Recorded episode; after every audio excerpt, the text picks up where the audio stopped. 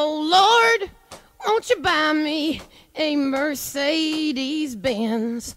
My friends all drive Porsches. I must make amends.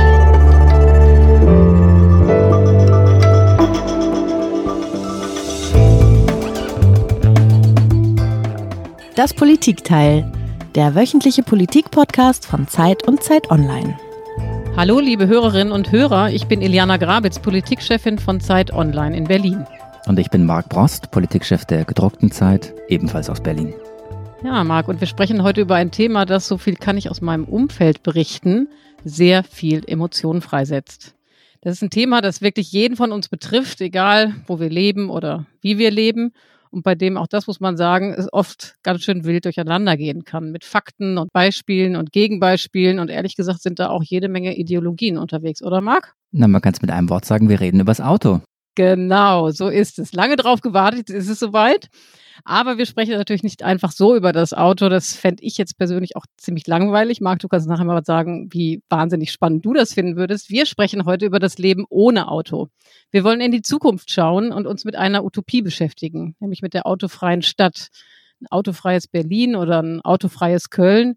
Ist das möglich? Und wie ginge sowas? Und wäre das überhaupt wünschenswert? Ja, ich glaube, das sind die Fragen, die uns in der kommenden Stunde tatsächlich beschäftigen, liebe Iliana. Du hast ja gerade schon irgendwie so mit leichtem Unterton durchblicken lassen, dass ich sowas wie ein Petrolhead oder Car Guy bin und du bist offensichtlich eine Radfahrerin, kann man das so sagen? Radfahrerin? Ja, ja, das kann man sagen, wobei ich würde mal sagen, auf dem Weg dahin. Auf also, dem Weg zur Radfahrerin, du hast nee, noch Stützräder links und rechts. Nee, nee, nee, nee, andersrum. Auf dem Weg, ein kleiner Petrolhead ist auch in mir, aber darüber Okay. reden wir später. Okay, also anderthalb Petrolheads reden heute über das Auto, über die autofreie Stadt und uns interessiert ganz konkret, wie sähe so eine autofreie Stadt wirklich aus? Wir wollen einmal ganz tief eintauchen in ein Zukunftsszenario, tatsächlich so zwischen Science Fiction und ein bisschen Kinderbuch. Wie, wie würde so eine Stadt aussehen? Wir wollen sehr konkret darüber reden, woher im Augenblick eigentlich der Handlungsdruck kommt. Wir werden uns anschauen, welche Beispiele es gibt für Städte, die schon autofrei sind oder zum Teil autofrei sind. Und natürlich wollen wir, weil wir das Politikteil sind und ein politischer Podcast, wir wollen auf die politische Diskussion eingehen. Wer ist eigentlich für die autofreie Stadt in Deutschland, in der Bundesregierung? Wer ist dagegen? Wer verhindert Veränderungen? Und wer schlägt vielleicht auch Blödsinn vor? Und wir haben, wie immer, unsere äh, Rubrik im Angebot, die Flop 5, mit denen wir Klischees brechen wollen und ein bisschen anders auf die gängige Darstellung blicken wollen. Das passt beim Thema Auto ja auch ganz gut. Genau, und die, die uns kennen, wissen, dass wir also jede Woche hier mit einem Gast eine Stunde lang ein Thema besprechen. Äh, heute haben wir uns daher Petra Pinsler eingeladen. Sie ist Redakteurin im Politikressort der Zeit und sie beschäftigt sich schon sehr lange mit Umweltpolitik und auch mit dem Thema Stadtentwicklung. Und sie kennt alle Akteure und alle Zahlen und auch alle Widersprüche. Hallo Petra, schön, dass du da bist. Hallo, schönen guten Tag. Wie jeder Gast hast auch du ein Geräusch mitgebracht, das dich persönlich mit dem Thema verbindet, nämlich dieses hier.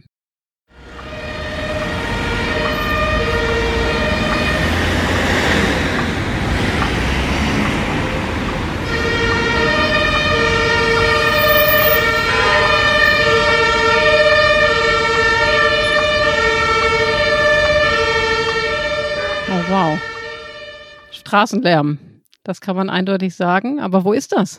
Das ist mitten in Berlin. Das ist äh, Wilhelmstraße, Ecke Dorotheenstraße. Das ist eine Ecke in Berlin, wo es eigentlich immer Stau gibt. Da stehen immer Autos rum. Da hört es sich, es ist nicht alle fünf Minuten ähm, ein Krankenwagen mit dabei, aber da hört sich's immer laut an. Da möchte man eigentlich sofort weg. Da will keiner rumstehen. Und das ist eigentlich da, wo du arbeitest, oder Petra? Das ist ganz in der Nähe von da, wo ich arbeite. Und deswegen stört mich der Krach vielleicht auch mehr, als er andere Leute stört, weil ich da eigentlich fast jeden Tag dran vorbei muss. Zu Fuß oder mit dem Fahrrad. Und es stört mich regelmäßig. Ich habe aber deswegen noch ein zweites Geräusch mitgebracht. Ich weiß, man darf hier nur eins haben, aber ich habe gedacht, ich, ich versuche es einfach mal bei euch mit einem zweiten, weil wir wollen ja nicht nur darüber reden, was blöd ist, sondern in diesem Podcast, so habe ich es verstanden, geht es ja auch darum, wie man was besser machen kann und wie es schön werden kann. Okay, mit großer, großer Ausnahme, Petra, große, große Ausnahme, aber nur weil du es bist. Ich werde es auch nicht weiter erzählen. Ich, ich verrate es keinem Kollegen. weil wir beide hier auf dem Flur des äh, Politikressorts äh, sozusagen sitzen. Aber wir wollen ja nicht nur Klischees brechen, sondern auch Erwartungen brechen. Also ich finde es okay. Komm mal mit deinem zweiten Geräusch. Du darfst. Leg los. Also ich mach's auch kurz.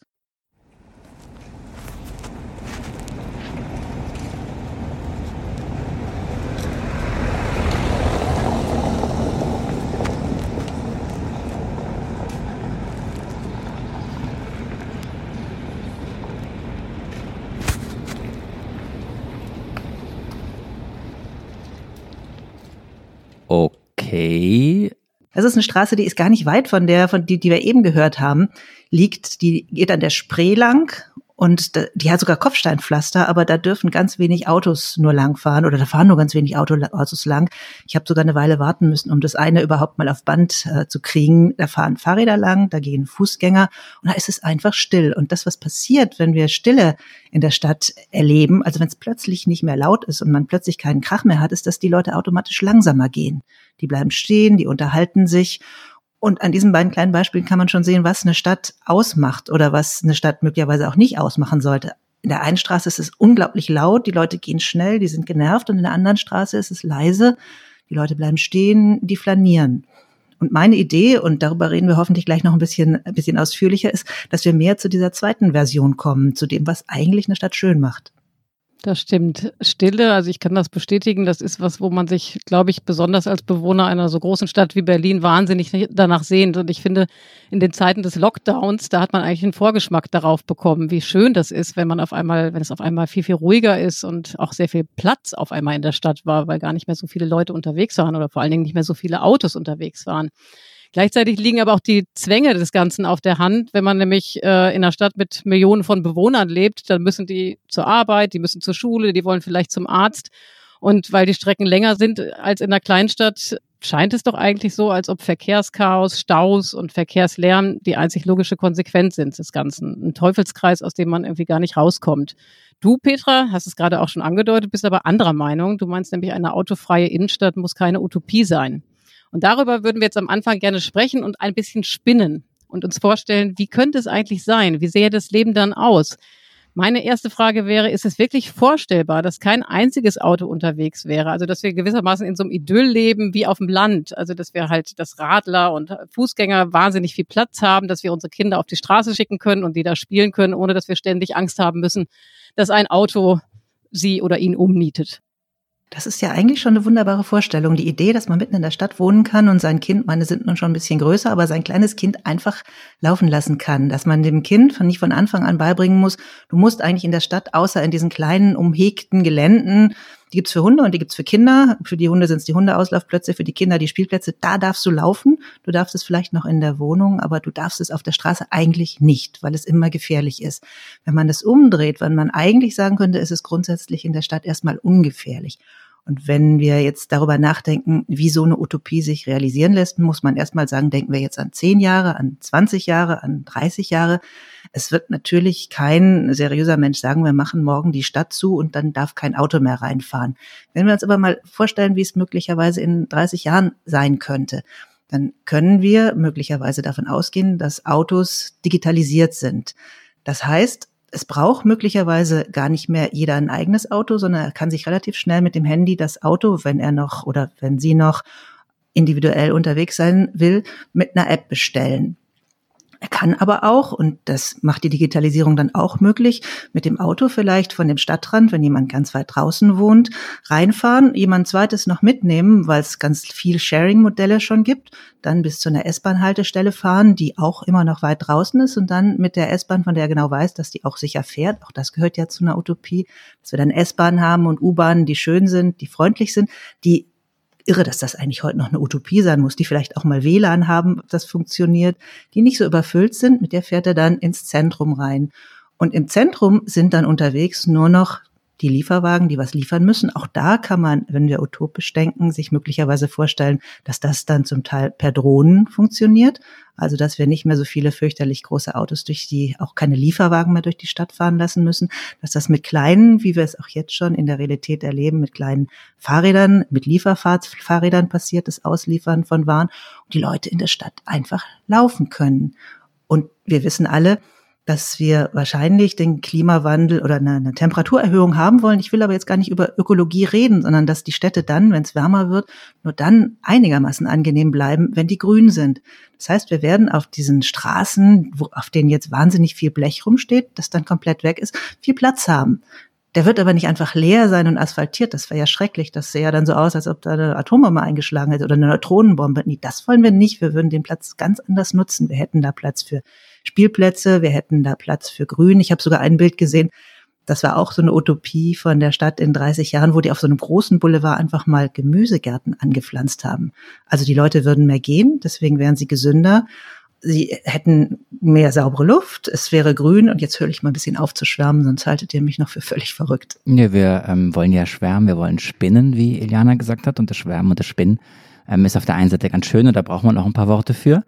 Und auf der anderen Seite lädt es natürlich zum Widerspruch oder auch zu Nachfragen ein. Also wenn ich dich richtig verstanden habe, bedeutet autofreie Stadt nicht die komplette Stadt autofrei, sondern wir reden jetzt vor allem vom Kernzentrum, das hast du gesagt, wo dann nur noch äh, Lieferwagen beziehungsweise irgendwie, äh, also ja, Berufs- oder, oder Warenverkehr, wenn überhaupt möglich wäre.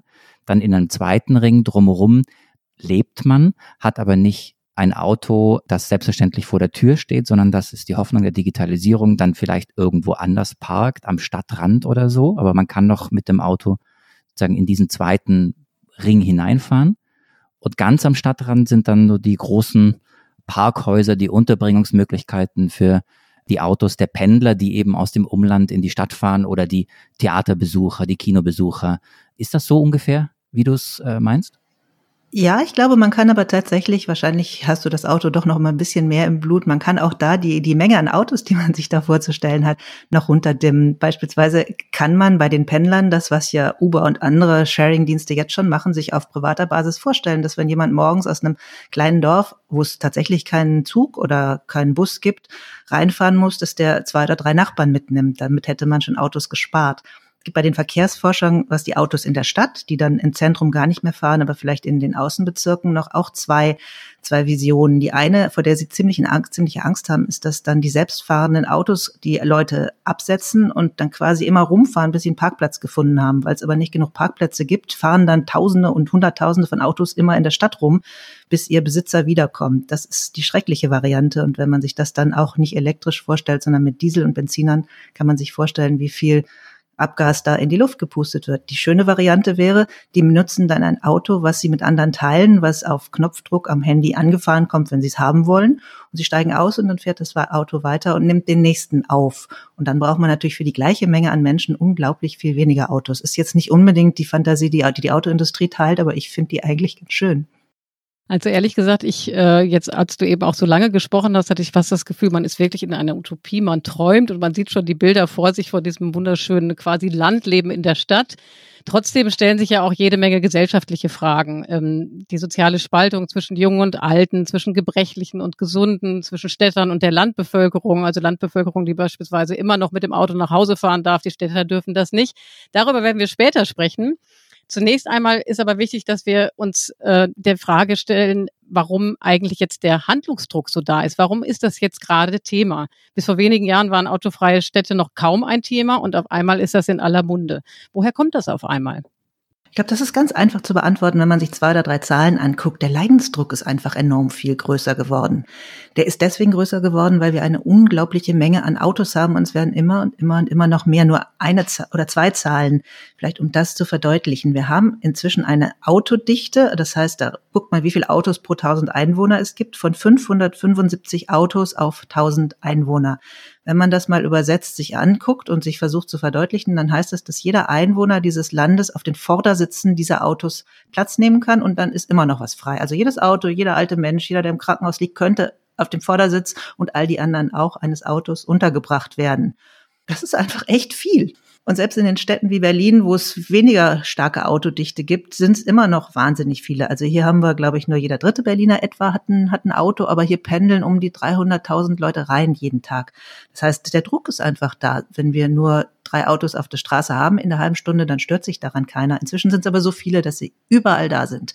Und deswegen fangen sie an zu nerven, weil sie eben auch im Vergleich zu anderen Verkehrsmitteln echt viel Platz brauchen.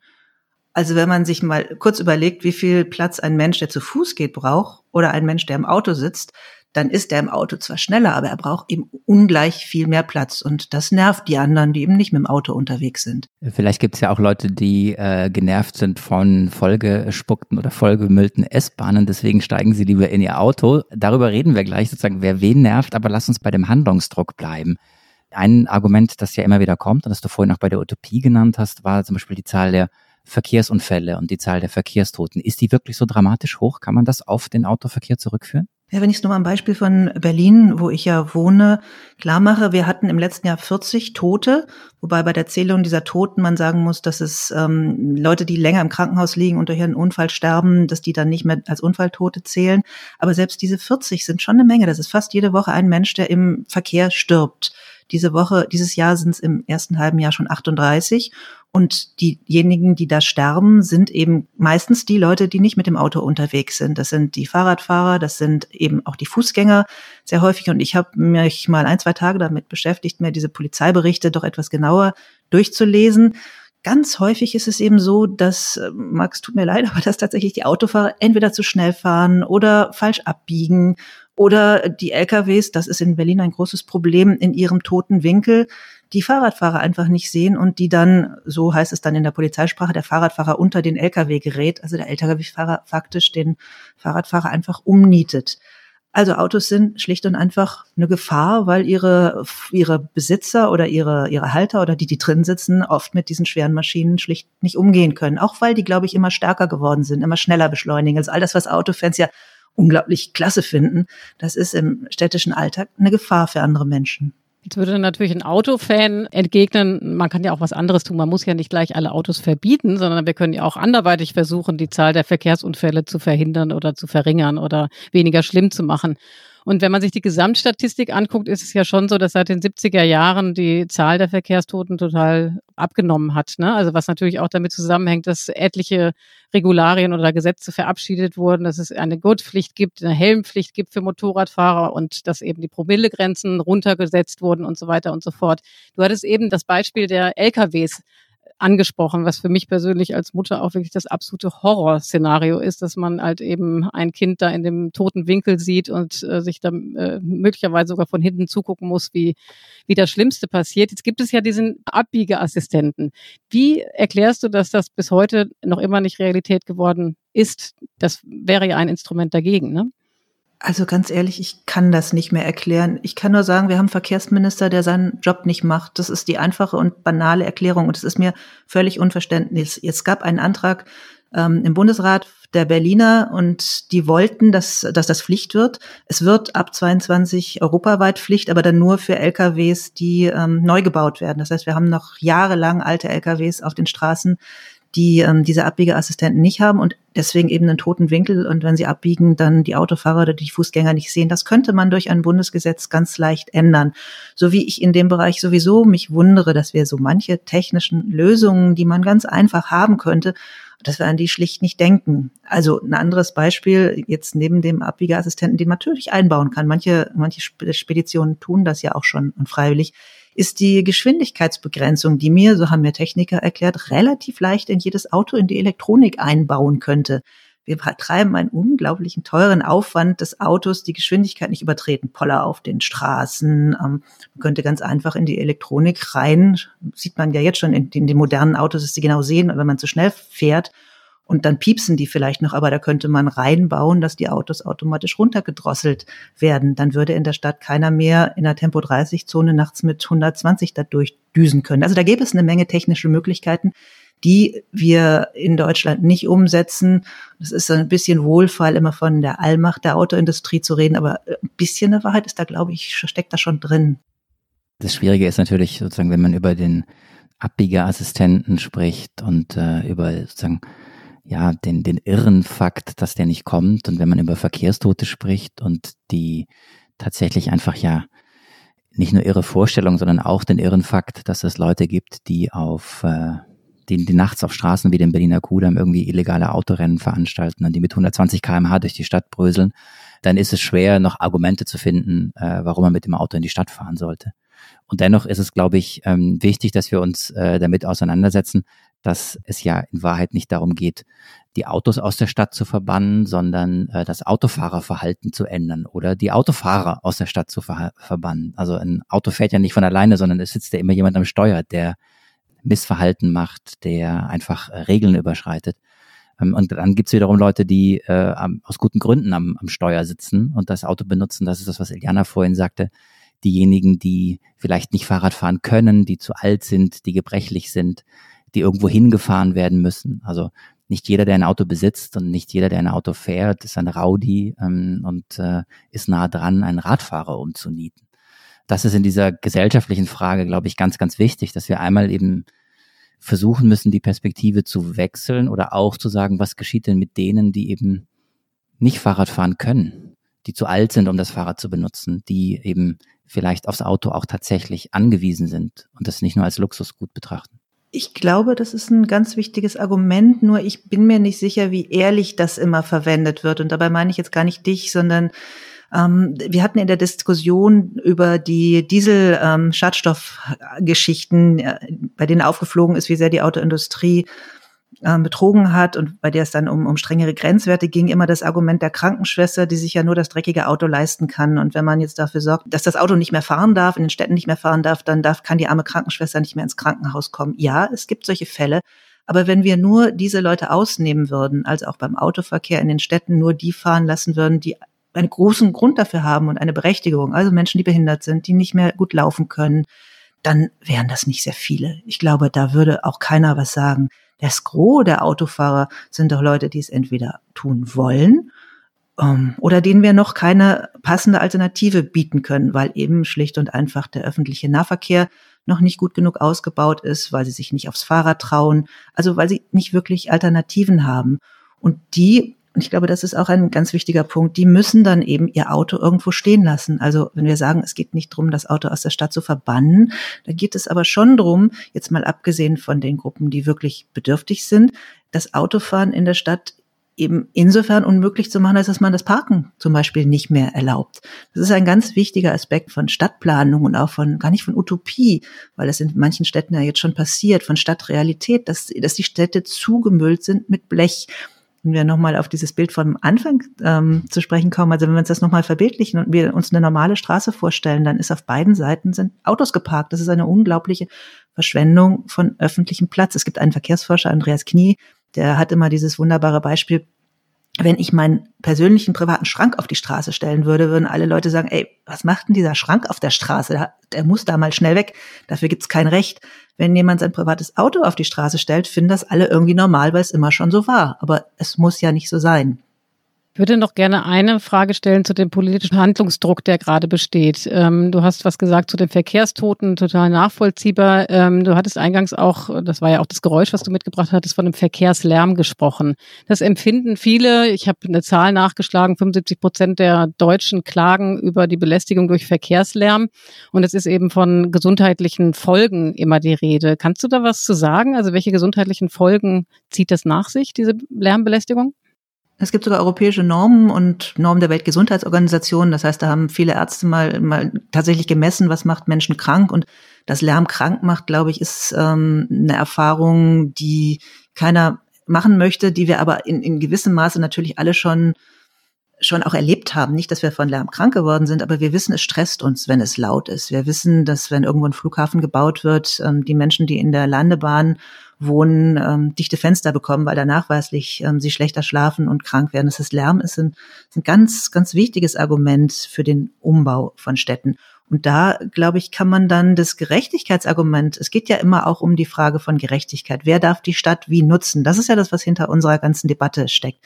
Wer darf wie bequem sein, wer darf was haben und wer braucht auch was. Und wenn wir über Gerechtigkeit reden, dann müssen wir auch darüber reden, wer denn an den lauten Zufahrtsstraßen in den Städten wohnt. Das sind ja dann auch eher nicht die Reichen, oder wenn sie es sind, dann haben sie gut gedämmte Fenster, sondern tendenziell die Leute, die sich keine tolle Wohnung irgendwo im Grünen leisten können, also die Armen.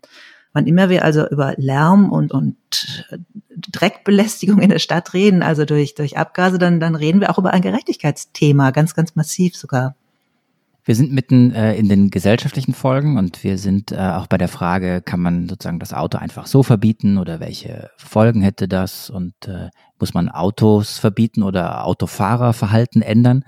Ähm, und wenn wir über Verhalten sprechen, dann müssen wir ja irgendwie auch darüber reden, wie das Leben gerade so ist und was so draußen so passiert und wie wir, wir sind ja alle drei Großstadtbewohner, wie unser Leben so funktioniert. Und ich glaube, in meiner Wahrnehmung, ich weiß nicht, wie du es siehst, Iliana, ist es so, dass wir ja als Gesellschaft wahnsinnig durchgetaktet sind. Man sagt immer, wir sind äh, sozusagen die Gesellschaft, die versucht irgendwie alles gleichzeitig zu machen oder zumindest sehr schnell hintereinander. Und dann gehört das Auto oftmals dazu, weil man das Auto nutzt, um ganz schnell noch irgendwo hinzukommen, dann die eine Sache zu besorgen und dann das andere, weil man versucht, ähm, das Auto als individuelles Fortbewegungsmittel zu nutzen, um eben ja mehrere Dinge schnell hintereinander erledigen zu können, weil alles in der Rush-Hour des Lebens äh, so schnell gemacht werden muss, weil so viel auf uns einbröselt.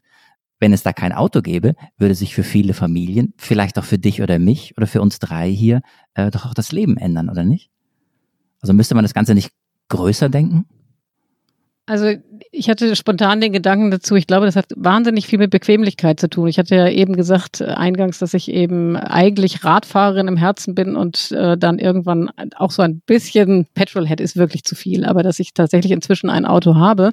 Und ich habe festgestellt, dass ich, ähm, bis ich 40 war und dann mein drittes Kind kam, ich dachte, ich brauche jetzt ein Auto, ähm, was ich auch heute nicht mehr missen möchte, ich tatsächlich alles mit dem Fahrrad gemacht habe und mit öffentlichen Verkehrsmitteln und es war tatsächlich alles möglich, bis hin, bis dahingehend, dass ich eben Leute in Hamburg oder auf dem Land besucht habe und dann halt eben umständlich mit dem Zug angereist bin. Und erst im Nachhinein, als ich ein Auto besaß, habe ich verstanden, wie umständlich das eigentlich vorher war. Und ich glaube eigentlich, da muss man ansetzen. Du musst die Hürden rausnehmen. Du musst halt den öffentlichen Nahverkehr attraktiver machen und dir irgendwelche Pull-Faktoren überlegen, ähm, wie du eben die Leute überzeugen kannst, dass das Autofahren nicht mehr so sexy und so attraktiv ist, was natürlich auch sicherlich mit dem Preis zu tun hat. Na gut, und das ist ja was, Petra, was tatsächlich doch in den letzten Jahren eher zu kurz gekommen ist, dass man auf der einen Seite wahrscheinlich ja zu Recht gesagt hat, wir sollten aus den unterschiedlichsten Gründen weniger Auto fahren, vielleicht ganz auf das Auto verzichten oder eben zur Utopie gelangen, die Städte autofrei werden zu lassen, dass man aber eben nicht parallel dazu die Angebote geschafft hat, äh, den öffentlichen Nahverkehr eben nicht ausgebaut hat, nicht dafür gesorgt hat, dass individuelle Mobilität irgendwie anders ersetzt werden kann. Mir fällt dazu immer meine Tochter ein, die ähm, viel mit dem Fahrrad fährt und die jetzt 16 ist und irgendwann dann auch, als sie anfing, politisch zu denken, sagte, naja, die wollen immer alle, dass ich mit dem Fahrrad fahre und das ist ja ökologisch und, und auch irgendwie gut und Autofahren soll ja nicht so toll sein. Und dann tun, machen sie aber eine Politik, diese Politiker hier in Berlin, die mir das Leben jeden Tag schwer macht, wo die Ampelphasen nicht für mich geschaltet sind, wo ihr mir immer sagt, ich soll vorsichtig sein, selbst wenn ich Vorfahrt habe, gibt es Autofahrer, die mir die Vorfahrt nehmen können. Also ich muss mache eigentlich das Richtige, das angeblich gewollte und gleichzeitig fühlt sich für mich unsicher an und ich muss ihr dann sagen, ja, das ist so und für mich fühlt sich auch unsicher an, wenn du Fahrrad fährst. Ich habe da manchmal Angst. Und damit fängt es dann tatsächlich schon an. Da hat Iliana völlig recht. Man muss das Leben für diejenigen bequemer machen, die Fahrrad fahren wollen, die zu Fuß gehen wollen. Auf, bei denen muss das Bequemlichkeitsargument sein. Aber ich glaube, es kommt noch was dazu. Man muss Bequemlichkeit nicht nur denken in, ich komme schnell von A nach B, wobei das durchaus manchmal ein Argument ist, sondern auch, ich komme angenehm von A nach B. Ein Beispiel, das ich jeden Tag selber erlebe, ist, dass ich äh, versuche, den Sport in den Alltag einzubauen aus Bequemlichkeit, damit ich nicht nochmal ins Sportstudio gehen muss und mit dem Fahrrad nach Hause fahre. Das ist zwischen einer Dreiviertelstunde und einer Stunde und ein Teil dieses Weges ist ganz wunderbar. Da kann ich toll Sport machen und komme gleichzeitig nach Hause und habe mich den ganzen Ärger über meine Chefs dann auch schon weggeradelt. Aber ein Teil davon ist auch echt Stress, weil die Straßen einfach zu voll sind mit Autos. Also mit, glaub, mit dem Bequemlichkeitsargument kommt man tatsächlich ein Stück weiter. Und dann, Marc, hast du natürlich völlig recht, müssten wir weiter viele Milliarden in den Ausbau des öffentlichen und auch den Umbau des öffentlichen Nahverkehrs stecken. Brauchen wir tatsächlich überall diese großen und in Berlin auch noch stinkenden Busse oder geht's nicht möglicherweise mit viel kleineren? Und da hoffe ich da auch wieder auf die Digitalisierung und auf den technischen Fortschritt, dass die möglicherweise dann viel schneller nach Bedarf auch in Gegenden ankommen, die Busse, wo vielleicht dann nur mal sieben oder acht Leute fahren. Da muss dann nicht immer der lange Bus fahren. Da ist, ist viel möglich. Und ich glaube, als dritter Punkt, der auch noch ganz wichtig ist, ist das, was wir in den letzten Wochen ja erlebt haben oder Monaten. Dass wir immer noch nicht wissen, wie sich Corona endgültig auswirkt auf unser Mobilitätsverhalten. Also werden die Leute tatsächlich alle nach wie vor so viel ins Büro fahren, wie sie das vor einem Jahr gemacht haben? Oder ändern sich da möglicherweise auch Gewohnheiten? Dann können wir tatsächlich auch den öffentlichen Nahverkehr möglicherweise ganz anders planen, wenn eben nicht mehr diese Rush-Hour um sieben so voll ist, wie sie es vor einem Jahr noch war, sondern sich das entzerrt, die Leute nur noch einmal pro Woche vielleicht ins Büro fahren. Also da ist viel denkbar und da vermisse ich so ein bisschen dieses Spiel, diese spielerische Leichtigkeit und das Ausprobieren in, in der deutschen Politik und in den deutschen Städten. Also ich merke ja schon, ich rutsche ja immer mehr in diese Rolle rein nach dem Motto, ich bin der große Autoverteidiger oder Autofahrerverteidiger und dann nehme ich das auch an, obwohl ich jeden Tag mit entweder der S-Bahn oder dem Fahrrad ins Büro fahre. Ähm, aber ich habe ein Auto und Feigenblatt. ich fahre. Bitte was? Feigenblatt hast du gesagt, ich habe es akustisch nicht verstanden. Ne? Aber ein Feigenblatt äh, an der richtigen Stelle kann das ja auch gar nicht schlecht sein. So, jedenfalls fahre ich gerne Auto und darüber werden wir vielleicht auch noch reden, was auch das Schöne am Auto ist, wenn man das richtig benutzt und sich vernünftig verhält. Ich habe drei Argumente fürs Auto und dann würde ich gerne noch einmal auch Radfahrer kritisieren, wenn ich darauf, wenn ich diese Rolle schon annehmen muss. Ja? Petra bläst die Backen auf, das können die Hörer jetzt nicht sehen. Gut, also, ähm, weil du gerade Corona angesprochen hast. Ich kann es verstehen, dass man, und wie gesagt, ich fahre gerade S-Bahn, dass man lieber im Auto im Augenblick unterwegs ist, als in einer S-Bahn eng an eng äh, mit Menschen zu sitzen, die zum Teil keine Masken tragen.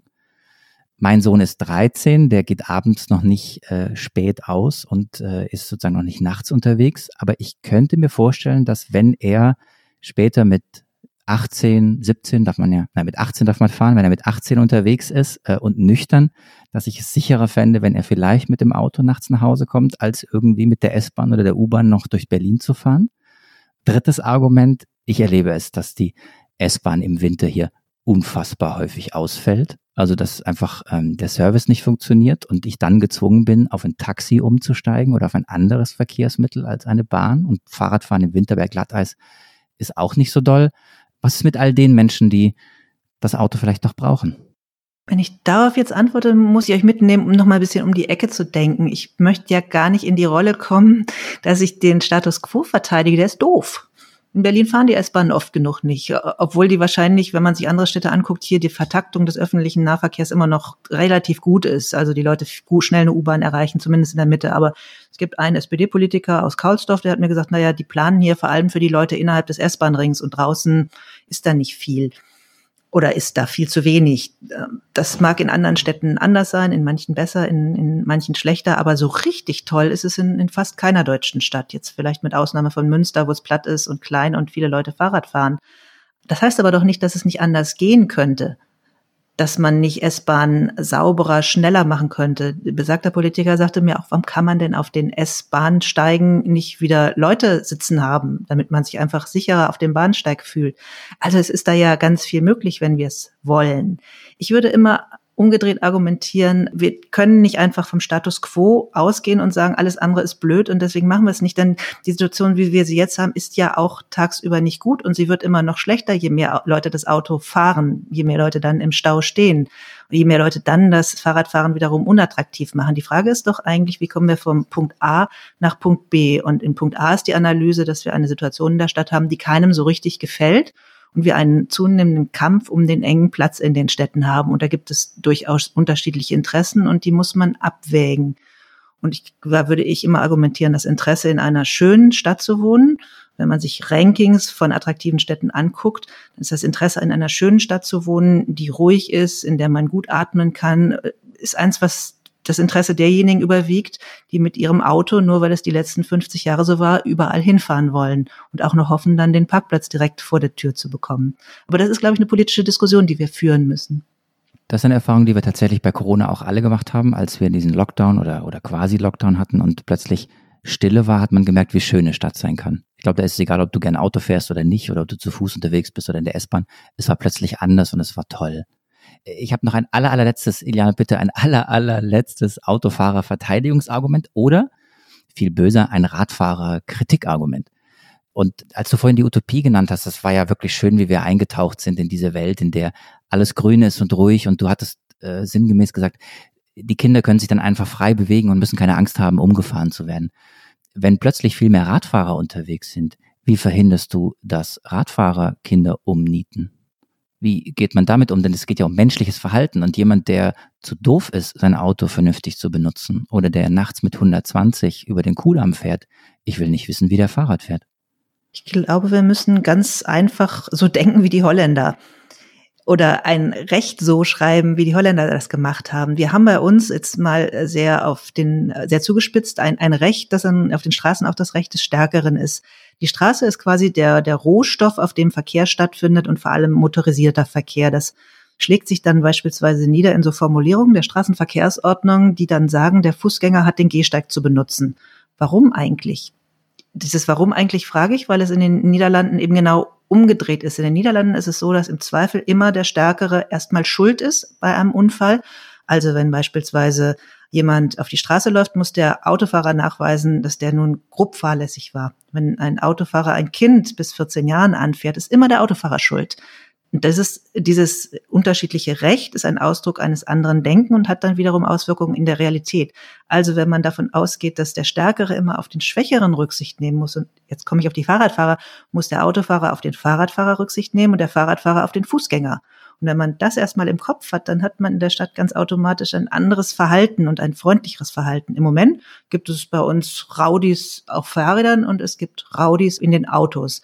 Die Raudis in den Autos, die haben häufig tödliche Folgen. Die Raudis auf den Fahrrädern haben für die Fußgänger auch oft ziemlich unangenehme Folgen. Die sind nicht tödlich, aber auch unangenehm.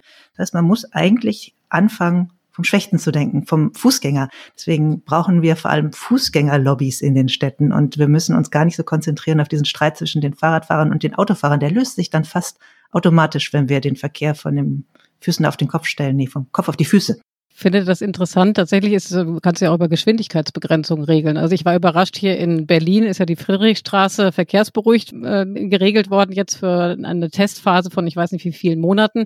Und dort gibt es ja eine Geschwindigkeitsbegrenzung für Fahrradfahrer von 20 kmh, wo ich jetzt, ich fahre auch sehr gerne sehr schnell Fahrrad und dachte, was ist denn das jetzt? Aber das ist doch genau der richtige Weg. Also ich muss da genauso geahndet werden wie im Straßenverkehr, also wie, wie im ähm, Autoverkehr. Ich möchte aber noch an einer anderen Stelle einhaken, Petra. Und zwar hast du eben gesagt, gesagt, dass wir doch uns alle einig sind, dass die Städte so nicht schön sind, wie sie jetzt gerade sind. Ja, gleichzeitig ist es aber auch eine Wahrheit, dass es, glaube ich, sehr viele Autofahrer gibt, die an dem Status quo überhaupt nichts ändern wollen und die sich in ihrer persönlichen Freiheit beschränkt fühlen. Im Zweifel sind es vielleicht sogar mehr. Also, soweit ich weiß, müsstest du gleich mal sagen, gibt es kaum Umfragen, die belegen, dass halt eben eine Mehrheit der Autofahrer tatsächlich auch ein Interesse daran hätte, eben, dass die Innenstädte autofrei sind. Ist das nicht dann auch, also ich spreche jetzt mal pro Domo Autofan, der ich ja gar nicht selber unbedingt bin, aber ist es nicht dann auch ein bisschen so ein staatliches, riesiges Umerziehungsprogramm, wo man doch auch aufpassen muss, dass man möglicherweise gegen den Willen von einer Mehrheit von Leuten agiert? Ich habe immer große Schwierigkeiten, wenn das Wort Freiheit in Zusammenhang mit, mit dem Verkehr fällt. Die Freiheit des einen endet doch da, wo sie zur Unfreiheit des anderen wird. Das ist doch der, der aufgeklärte Freiheitsbegriff. Und wenn die Freiheit des Autofahrers ist, im Moment auf dem Kudamm nachts Autorennen zu fahren, einfach weil er es kann, weil es möglich ist, weil es da keine Poller gibt, weil in sein Auto keine Geschwindigkeit Begrenzung eingebaut ist, dann bedeutet es nicht nur die Unfreiheit, sondern in dem Fall tatsächlich auch den, den Tod von anderen. Also die Freiheit endet dann mit einem Totalschaden für andere Menschen. Deswegen glaube ich, ist der bessere Begriff in dieser Debatte, den man einführen kann, Interesse. Der Autofahrer hat ein Interesse, Auto zu fahren, weil er es will, weil er es schön findet, weil es toll ist, weil es nicht anders geht. Und dieses Interesse muss man abwägen gegen andere Interessen. Und dann muss man da möglicherweise zu einem Kompromiss kommen oder man muss sagen, das eine Interesse wiegt schwerer als das andere. Und das Interesse, heil durch die Stadt zu kommen, würde für mich in dem Fall doch schwerer wiegen als das Interesse des Autofahrers an einem nicht temporeduzierten Auto. Ganz einfach. Das ist die Stelle, an der ich jetzt eigentlich singen wollte, um äh, das nächste Thema einzuleiten. Denn Iliana hat es ja schon angedeutet, sie ist so ein halber Petrolhead, hast du gesagt? Ah, nein, das ich, ist echt zu viel. Also da kann ich mich überhaupt nicht mit identifizieren. Ich weiß nicht, wie ich das sagen konnte. Dazu müsste man ja wissen, welches Auto du fährst. Und ich weiß das, weil du mich schon mal mitgenommen hast. Insofern bist du nicht immer mit dem Fahrrad unterwegs. Aber ich singe nicht, sondern vielleicht kann man es irgendwie auf eine andere Art lösen. Oh Lord, won't you buy me a Mercedes Benz? My friends all drive Porsches. I must make amends. Worked hard all my lifetime. No genau, und äh, jetzt weiß die ganze Welt, dass Iliana Grabitz ein Benz fährt. Ich weiß allerdings nicht, welche Farbe dieser Benz hat Iliana, obwohl ich schon mal mitgefahren bin, weil, weil er nicht nur sehr alt ist, sondern auch sehr ungewaschen war. Ja, das stimmt, das muss ich zugeben. Ähm, ich habe mich jetzt auch extra für die Sendung nochmal hier informiert, was ich da nämlich für ein Auto fahre. Welche Farbe dein Auto hat? Nee, also das finde ich jetzt wirklich, äh, wirklich einen krassen Vorwurf. Der ist natürlich Silber, ne? wie sich das für ein Baujahr 96 Mercedes gehört. Und ich habe gelernt, es ist also das Modell W201, äh, das aber als Mercedes 190 vermarktet wurde. Und jetzt, um kurz meine Geschichte zu erzählen, also es ist so, ich hatte, wie gesagt, nie ein Auto und auch kein Interesse dran. Dann kam dieses dritte Kind und dann ähm, sagte mein Papa, du brauchst ein Auto. Und hat dann quasi in der Nachbarschaft in Hamm in Westfalen bei einem Rentner ein Auto äh, quasi für mich erstanden für 2500 Euro, das seitdem uns gehört. Und tatsächlich sexy ist es nicht, aber es ist verlässlich und es hat eine super Knautschzone. Und ich würde sagen, es ist eigentlich ein Top-Auto für uns. Ich glaube, ihr müsst euch so als Kontrapunkt für eine der nächsten Sendungen mal so, so einen richtigen Fahrradfan einladen, der genauso vom Fahrrad schwärmen kann, wie wir das jetzt vom Auto getan haben. Vielleicht sind das ja möglicherweise unsere Kinder. Mein Sohn ist 19, hat keinen Führerschein mehr. Und das finde ich immer deswegen interessant, weil auch bei mir die ersten Erinnerungen des in Urlaubsfahrens sind die Zigarette, die sich mein Vater im Auto natürlich mit geschlossenen Fenstern angezündet hat. Und ich mag heute noch den Geruch von frisch angezündeten Zigaretten, weil ich glaube ich so eine, so eine frühkindliche Prägung von Zigarette, Autofahren, Urlaub habe. Also möglicherweise sind wir nur die Auslaufgeneration, die noch so Erinnerungen mit einem Gerät verbindet, die die nächste Generation schon gar nicht mehr haben wird. Absolut. Und das ist der richtige Zeitpunkt, um, glaube ich, jetzt unsere Rubrik einzuführen, um Klischees zu brechen. Denn ja, mit dem Auto sind wahnsinnig viele Klischees verbunden, positive, negative ähm, und Dinge, die man anders sehen kann. Wir haben uns in diesem Podcast den anderen Blick vorgenommen. Wir wollen weg von Generalisierungen und Klischees. Wir wollen immer wieder fragen, ob man die Dinge nicht auch ein bisschen anders sehen kann. Und dazu haben wir eine kleine Rubrik, die ganz bewusst ein paar Klischees brechen will, die Flop 5.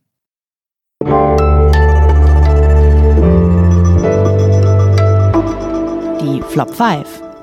So, es geht also um fünf Sätze, fünf Klischees, fünf Phrasen, die äh, du, liebe Petra, nicht mehr hören kannst. Was ist dein erster Flop? Was ist die erste Phrase, die dir so richtig auf den Keks geht? Ja, vorhin schon mal fast das Thema gestreift. Der Satz, der mir fürchterlich auf die Nerven geht, ist die Reduzierung von Autofahren auf Freiheit. Also der Satz, das nimmt mir die Freiheit, wenn das Autofahren irgendwo mal begrenzt werden sollte oder Parkplätze gestrichen werden. Das hast du schon vorher gut erklärt. Petra, was ist dein zweiter Flop? Mein zweiter Flop. Ich habe für die Straßen doch schon mit der Kfz-Steuer bezahlt. Aha. das ist so, wie wenn ich sagen würde, naja, es ist irgendwie unfair, wenn ich im Schwimmbad Eintritt bezahle. Ich habe doch schon mit der Gemeindesteuer für Schwimmbad bezahlt. Also dieses Beispiel kann man für ganz viel verwenden, wo man außerdem noch extra was bezahlen muss. Ich habe doch für die S-Bahn-Strecke auch schon bezahlt mit den vielen Steuern, die ich bezahle und trotzdem muss ich ein S-Bahn-Ticket lösen. Also, dass man irgendwo schon Steuern bezahlt hat, ist kein Argument dafür, dass man nochmal zahlen muss. Nochmal zahlen muss. So blöd ist, genau. irgendjemand muss bezahlen. So, genau, irgendjemand muss äh, nochmal was zahlen und irgendjemand muss nochmal was sagen und das bist du, denn das ist jetzt der dritte Flop. Der dritte Flop. Radfahrer sind genauso rücksichtslos wie Autofahrer. Ah. Ja, das ärgert mich auch extrem, dieser Flop. Dann äh, kommen wir doch gleich zum vierten Flop, Petra. Der vierte Flop ist die Lösung für die Verkehrsprobleme sind E-Autos. Und sie sind es nicht, weil? Ich meine, erklärt sich von selbst. Äh, ob man nun mit einem Benziner im Stau steht oder mit einem E-Auto, ist am Ende irgendwie egal. Das E-Auto stinkt zwar weniger, aber Stau ist nun mal Stau. Also der Raum in der Stadt wird nicht größer, ob man da jetzt einen E-Stau hat oder einen Benzinerstau. Aber es ist auf jeden Fall schon eine leichte Verbesserung, weil es ist leiser. Ne? Also der Verkehrslärm wäre natürlich auch deutlich reduziert und es wäre auch deutlich äh, freundlicher für die Luftqualität. Das stimmt. Die beiden Argumente zählen, wobei man das E-Auto eine Weile fahren muss, bis es sich dann quasi so ökologisch so rentiert, dass es Sinn macht, das alte Auto wegzuwerfen und das E-Auto zu kaufen. Also Lärm ist weg, Luft ist besser, aber das Blech steht immer noch auf der Straße rum. Deswegen genau, Flop. das Stauproblem ist nicht weg. Deswegen bräuchte man ein E-Auto, was digitalisiert wäre und vielleicht geteilt wird mit anderen. Da könnte ich mich schon eher drauf einlassen. Und der fünfte Flop? Der fünfte Flop ist, das war schon immer so. Und dieser Flop gilt für ganz viel. Der gilt für alles. Ich glaube, den hatten wir auch das ein oder andere Mal schon, oder? Das war schon immer so. Der gilt nur für die Stadtplanung besonders, ne? weil äh, man kann sich doch mal vorstellen, wie schön es wäre, wenn es anders wäre. So, das ist jetzt tatsächlich nicht abgesprochen, Petra, aber das ist eigentlich die ideale Überleitung zu dem Teil, über den wir unbedingt sprechen müssen, nämlich die Frage, wie könnte es anders gehen? Also das Gegenteil von, das war immer schon so. Es gibt ein paar Städte, die es anders machen. Es gibt Modellstädte, die zeigen, wie es gehen kann. Vielleicht nicht ganz autofrei, aber mit Reduktion von Autoverkehr, bisschen weniger Autos. Was ist das Beispiel, das du am interessantesten findest? Von welcher Stadt könnten wir was lernen? Also ganz interessant finde ich, das habe ich tatsächlich aber nur angelesen, da hoffe ich, dass, wenn Corona es zulässt, ich irgendwann auch mal wieder hinfahren kann, ist Mailand. Weil man das von den Italienern ja gar nicht annimmt, dass sie das Autofahren in den Städten, dass ausgerechnet die Italiener das Autofahren komplizierter machen. Aber da ist es so, dass man offensichtlich, wenn man als ähm, jemand, der da nicht wohnt, in die Stadt reinfahren will, das besser lässt weil es entweder nicht mehr erlaubt wird oder so unglaublich teuer ist, dass man eben das Auto besser stehen lässt. Das ist ein Beispiel, was ich interessant finde, weil es so gegen meine, meine, meine Grundannahme geht. Ich habe gedacht, die Italiener sind genauso autoverrückt wie die Deutschen. Du sagst, dass man das Autofahren besser lässt. Die Frage ist, ist es denn attraktiv dann auf der anderen Seite äh, das Auto nicht mehr zu nutzen? Also wurde auch an der anderen Seite angesetzt und was wurde dann getan? Also ich hoffe, ihr finanziert mir die nächste Recherchereise nach Mailand. Mit dem Fahrrad. Top. mit der Bahn und dem Fahrrad, okay? Das könnte ein Kompromiss sein.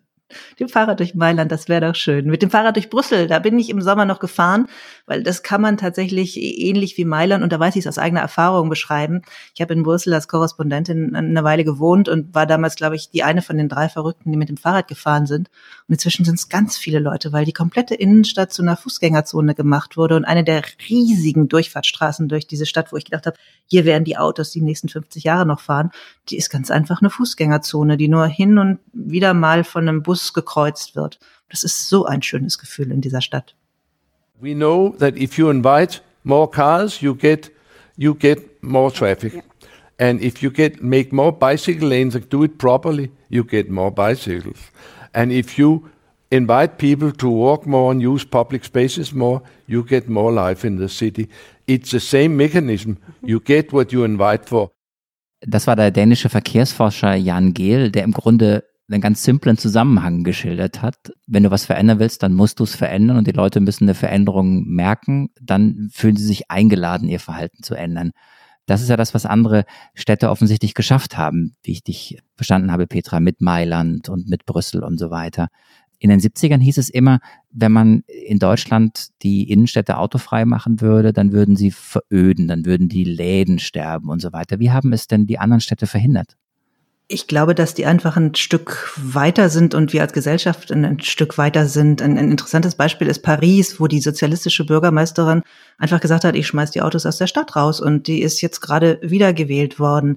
Inzwischen ist es doch so, dass unser Konsumverhalten ähm, ein, ein, ein durchaus anderes ist. Wir fahren ja nicht mehr in die Stadt, um da dann mit dem Auto vor dem Laden zu parken, wo es ja meistens dann auch den Parkplatz auch heute ja faktisch schon oft nicht mehr gibt sondern die Leute kaufen zunehmend im Internet und wenn sie in der Stadt was kaufen wollen, dann ist das Flanieren, das in der Stadt sein, doch inzwischen ein ganz wichtiger Teil des Ganzen. Also wir knüpfen fast wieder an so an die Zwanziger. Man geht in die Stadt, man fühlt sich da wohl, man trinkt einen Kaffee, man flaniert und das geht auf äh, Straßen und in Städten, die keinen, wo keine Autos fahren, natürlich viel, viel besser. In Berlin haben sie gerade die Friedrichstraße ein kleines Stück gesperrt und da sind die ersten Ergebnisse von den Einzelhändlern, die sich sehr beschwert haben gegen diese Sperrung, sehr positiv. In Wien haben sie es auf der Maria-Hilfer-Straße gemacht, eine große Einkaufsstraße heute, wo es Riesenproteste gab.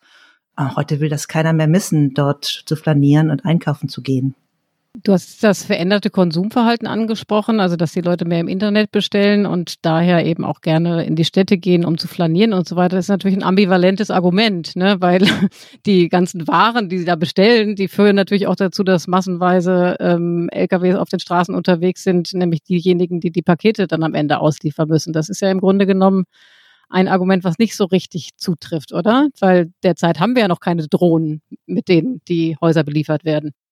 Also ich glaube, erstens mal ist es ein Trend, den man wahrscheinlich nicht mehr rückgängig machen kann.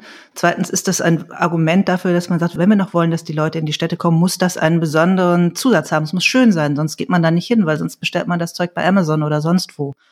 Und dass das zu mehr Verkehrsströmen führt, möglicherweise auch zu riesigen Lagerhallen außerhalb der Stadt, ja. Aber auch da gibt es ja, ich glaube, Berlin ähm, finanziert es sogar zum Teil, den Versuch, das Liefern in die Stadt dann mit kleinen ökologischen Elektrowagen zu machen. Und durchaus erste Erhebungen, die sagen, dass die Ökobilanz dann von diesen ausgelieferten Gütern gar nicht so viel schlechter ist, als wenn du mit dem eigenen SUV irgendwo hinfährst. Auch da gibt es, glaube ich, sehr intelligente Lösungen. Worauf ich nur immer zurück will, was ich so wichtig finde, ist, dass wir uns vorstellen müssen, dass die Städte damit, und das zeigen die Beispiele aus den anderen Ländern, übrigens um uns rum in allen möglichen, nicht mehr nur in diesem verrückten Amsterdam, wo man sowieso kennt, oder Kopenhagen, um uns rum, die viele Länder ihre Großstädte zunehmend autofrei machen, weil sie damit offensichtlich ein Gefühl ihrer Bürger treffen. Nur wir sind da so ein bisschen hinterher in Deutschland. Gibt es ein Beispiel für eine Stadt, die es von vornherein ganz anders macht? Also äh, gibt es Beispiele in China oder im asiatischen Raum, in denen Städte von vornherein heute ganz anders angelegt werden? Und kann man von denen was lernen? Gott sei Dank bin ich jetzt keine Politikerin und kann ganz einfach sagen, das weiß ich nicht. Das ist dann hoffentlich ein Auftrag für meine, für meine nächste Recherche. Das ist ja, wir verhandeln hier über Dienstreisen, das ist ja auch ganz interessant. wobei China mit dem Rad und Zug ist natürlich ein bisschen schwierig, ne? das muss man sagen. Ja, wobei die Stadt, wo die meisten Elektrobusse fahren, ist in China. Also die Chinesen, ich glaube, sind in manchen dann doch einfach, weil es auch so groß ist und die so viel Geld haben, ist, ist dann, dann erstaunlich schnell. Mir fiel nur spontan ein, die klassische mittelalterliche Stadt, die wir auch in Europa haben, da kann in der Regel auch kein Auto fahren, weil es viel zu klein und zu eng ist. Und das sind dann auf die Städte, Marc, du weißt es vielleicht, das Süddeutschland, wo man ganz gern dann mal zum Urlaub hinfährt, weil es zu eng und zu klein ist und eben nicht groß und autogerecht. Ja, und wenn man dann zu den 10% Autofahrern gehört, die wirklich Auto fahren können, dann kommt man mit dem Auto auch durch die kleinen Gassen durch. Oh, oh, er lässt mich nach. Ich muss noch eine Frage stellen und zwar hast du jetzt häufiger ähm, schon erwähnt, dass auch das Carsharing eigentlich ein äh, Modell ist, was uns den autofreieren Innenstädten näher bringt, ja, oder auch den verkehrsberuhigteren Innenstädten näher bringt. Ist das nicht eigentlich auch eine Illusion? Ich hatte im Kopf, dass eigentlich durch die durch das Carsharing, wo man sich ja davon erhoffen würde, dass äh, eben quasi ähm, weniger Verkehr auf den Straßen sind, dass eigentlich der Verkehr sogar in die Höhe geschossen ist. Stimmt das nicht? Es gibt Studien, die sagen, ja, das sind dann die Leute, die sonst vielleicht den Bus genommen hätten, die nehmen sich dann jetzt mal schnell so ein Carsharing-Auto. Das ist äh, durchaus, glaube ich, ein Problem. Man kann es möglicherweise, wenn wir wieder in Utopien denken, das ist ja im Moment unsere, unsere Idee von, von diesem Gespräch, dadurch verändern, dass man sagt, naja, wenn die privaten Autos nicht mehr in die Städte dürfen, sondern nur noch die, die geteilten Autos, dann kannst du den Verkehr natürlich reduzieren und das Ganze, oder es dürfen nur noch die geteilten Autos irgendwo parken und nicht mehr die privaten, dann ist das möglicherweise was, wo du politisch dagegen arbeiten kannst. Und ich glaube, das ist äh, für unser Gespräch auch ganz wichtig. Man muss sich immer überlegen, was, was kann denn Politik auch tun? Also dieser dänische Verkehrsforscher ist ja klasse gewesen, weil er gesagt hat, wenn man was verändern will, dann muss man den Leuten was zur Verfügung stellen. Und ich würde da noch dazu setzen, man muss dann auch mal ausprobieren. Das Interessante an dieser Pariser Bürgermeisterin, anders als in Berlin, wo es paar Pop-up-Wege gibt und gegen die wird sofort wieder geklagt, die hat erstmal gemacht. Und dann kann das erstmal bleiben. Jetzt will ich damit kein Plädoyer für den, wir machen das mal, Durchgreifpolitiker hier in, ins Feld führen, aber dass man in der Stadt manche Dinge vielleicht leichter ausprobieren kann, als wir sie in Deutschland im Moment zulassen. Und da kommt dann die große Berliner Politik, also die Bundespolitik mit rein. Das fände ich schon richtig gut. Bei uns ist viel zu viel einfach nicht erlaubt. Es dauert fürchterlich lang, bis man dann eine Straße umgeplant hat. Da so ein bisschen mehr Experimentier- und Spielfreudigkeit auch den Kommunen zu erlauben, das wäre das politische Plädoyer, was ich in dieser Sendung unbedingt loswerden möchte. Ich persönlich nehme mit, und das war mir vorher tatsächlich nicht so klar, dass Deutschland, ausgerechnet Deutschland eigentlich, ja, wo die grüne Bewegung ja frühzeitig den Anfang nahm, dass wir im, äh, im Vergleich zu vielen anderen europäischen Ländern offenbar sogar zurückliegen, was äh, Konzepte für autofreie Städte oder sogar in, oder Innenstädte oder Städte angeht. Du hast es mehrfach angesprochen, die Beharrungskräfte in der deutschen Politik sind sehr groß. Ich glaube, dass es nach wie vor für Deutschland eine ganz große Bedeutung hat, dass die Automobilindustrie mit allem, was daran hängt und was dazu beiträgt, in Deutschland und Europa ihre Heimat behalten, dass wir international führend bleiben. Das Auto hat den Vorteil, dass es eben eine ganze Wertschöpfungskette in Betrieb setzt, insbesondere in Deutschland. Deutschland ist ein Autoland und äh, Absatzprogramme im Automobil äh, stimulieren die gesamte Wirtschaft nachhaltig. Das war unser Wirtschaftsminister Peter Altmaier und danach im O-Ton Herbert Dies, der VW-Chef. Die beiden sind sich einig, Deutschland ist das Autoland und zwar noch immer, also was ja auch stimmt, die Autoindustrie ist unsere Schlüsselindustrie und ganz, ganz viele Jobs hängen daran.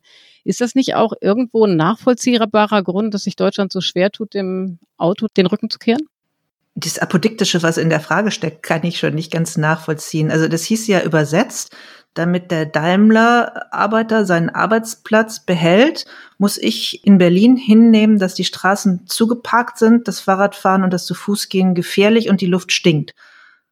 Ist jetzt vielleicht etwas extrem übersetzt, aber wir können die Städte nicht verändern, damit es der Autoindustrie nicht schlecht geht, finde ich jetzt ähm, eine, eine, Beschränkung der Politik, die, die einfach irre ist. Nun ist es ja nicht so, dass gar nichts passiert. Also im vergangenen Jahr, als eben auch die Klimadebatte äh, uns noch mehr beschäftigt hat als im Moment, wo ja durch Corona das alles so ein bisschen leider Gottes auch in den Hintergrund getreten ist, Äh, da hat der Verkehrsminister Herr Scheuer mehr als 50 Maßnahmen vorgeschlagen und hat angekündigt, dass er 75 Milliarden Euro investieren will, um eben einen Klimawandel und eine Verringerung der CO2-Emissionen im Autoverkehr äh, zu erreichen. Wie bewertest du das Programm, was er da vorgestellt hat? Geht es in die richtige Richtung oder ist das komplett verfehlt?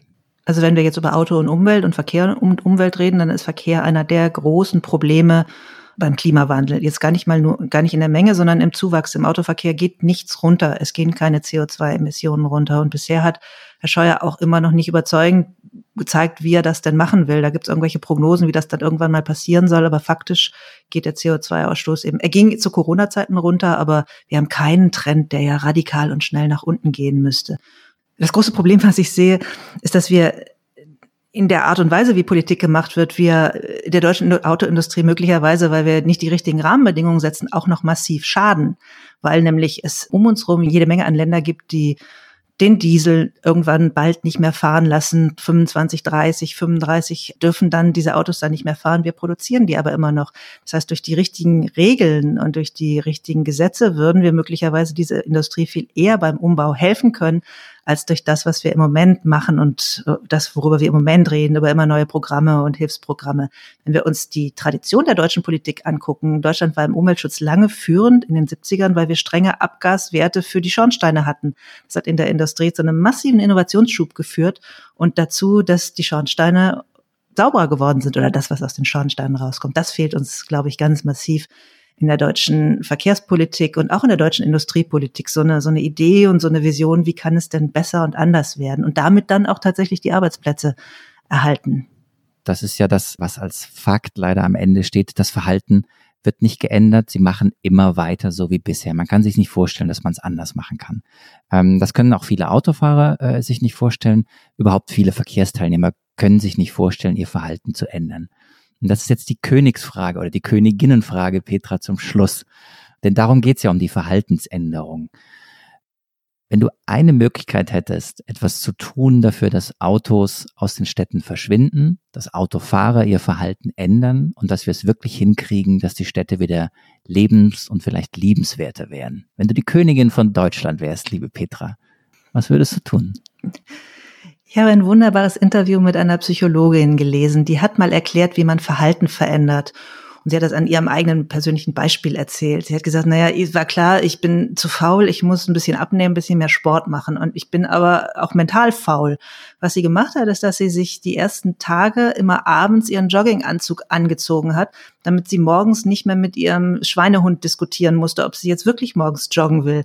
Sie sagt, es hat ungefähr einen Monat gedauert, dann brauchte sie den Jogginganzug nicht mehr anhaben, dann ist sie morgens aufgestanden, ist zur Toilette, hat sich die Zähne geputzt und ist losgejoggt, weil es eine andere Gewohnheit war.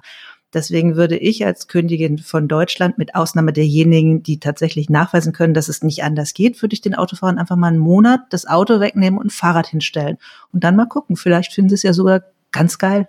Also ich würde in dein Königreich einziehen. Das hört sich ganz apart an. Erstmal für einen Monat und dann gucken wir weiter.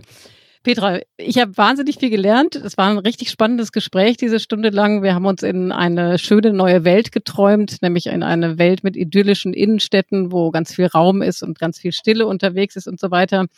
Und ähm, ich habe mitgenommen, dass wir anfangen sollten, den Verkehr eigentlich immer vom schwächsten Verkehrsteilnehmer her zu denken, nämlich vom Fußgänger und nicht mehr von den Autofahrern.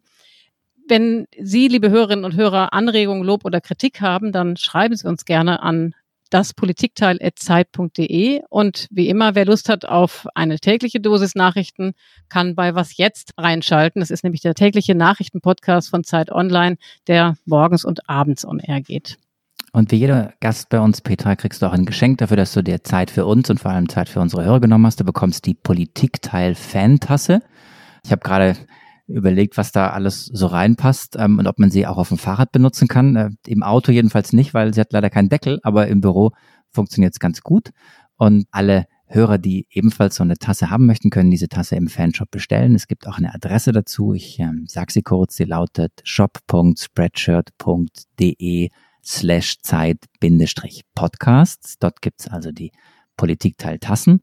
Und nächste Woche sind hier Tina Hildebrand und Heinrich Wefing am Start. Und wir wollen natürlich nicht aufhören, ohne uns zu bedanken bei unserem Team, das uns hier jede Woche von neuem immer so nett unterstützt. Das ist einmal die Produktionsfirma, die Pool Artists und Ja, und das ist äh, vor allem Lena, Pia und äh, Ole von Zeit Online. Und nachdem du, liebe Iliana, mir verboten hast, zum Schluss Tschüssle zu sagen und eben nicht Schwäbisch uns zu verabschieden, sage ich zum Schluss heute einfach Brumm Brumm. Oh. Ich dann Klingel, Klingel.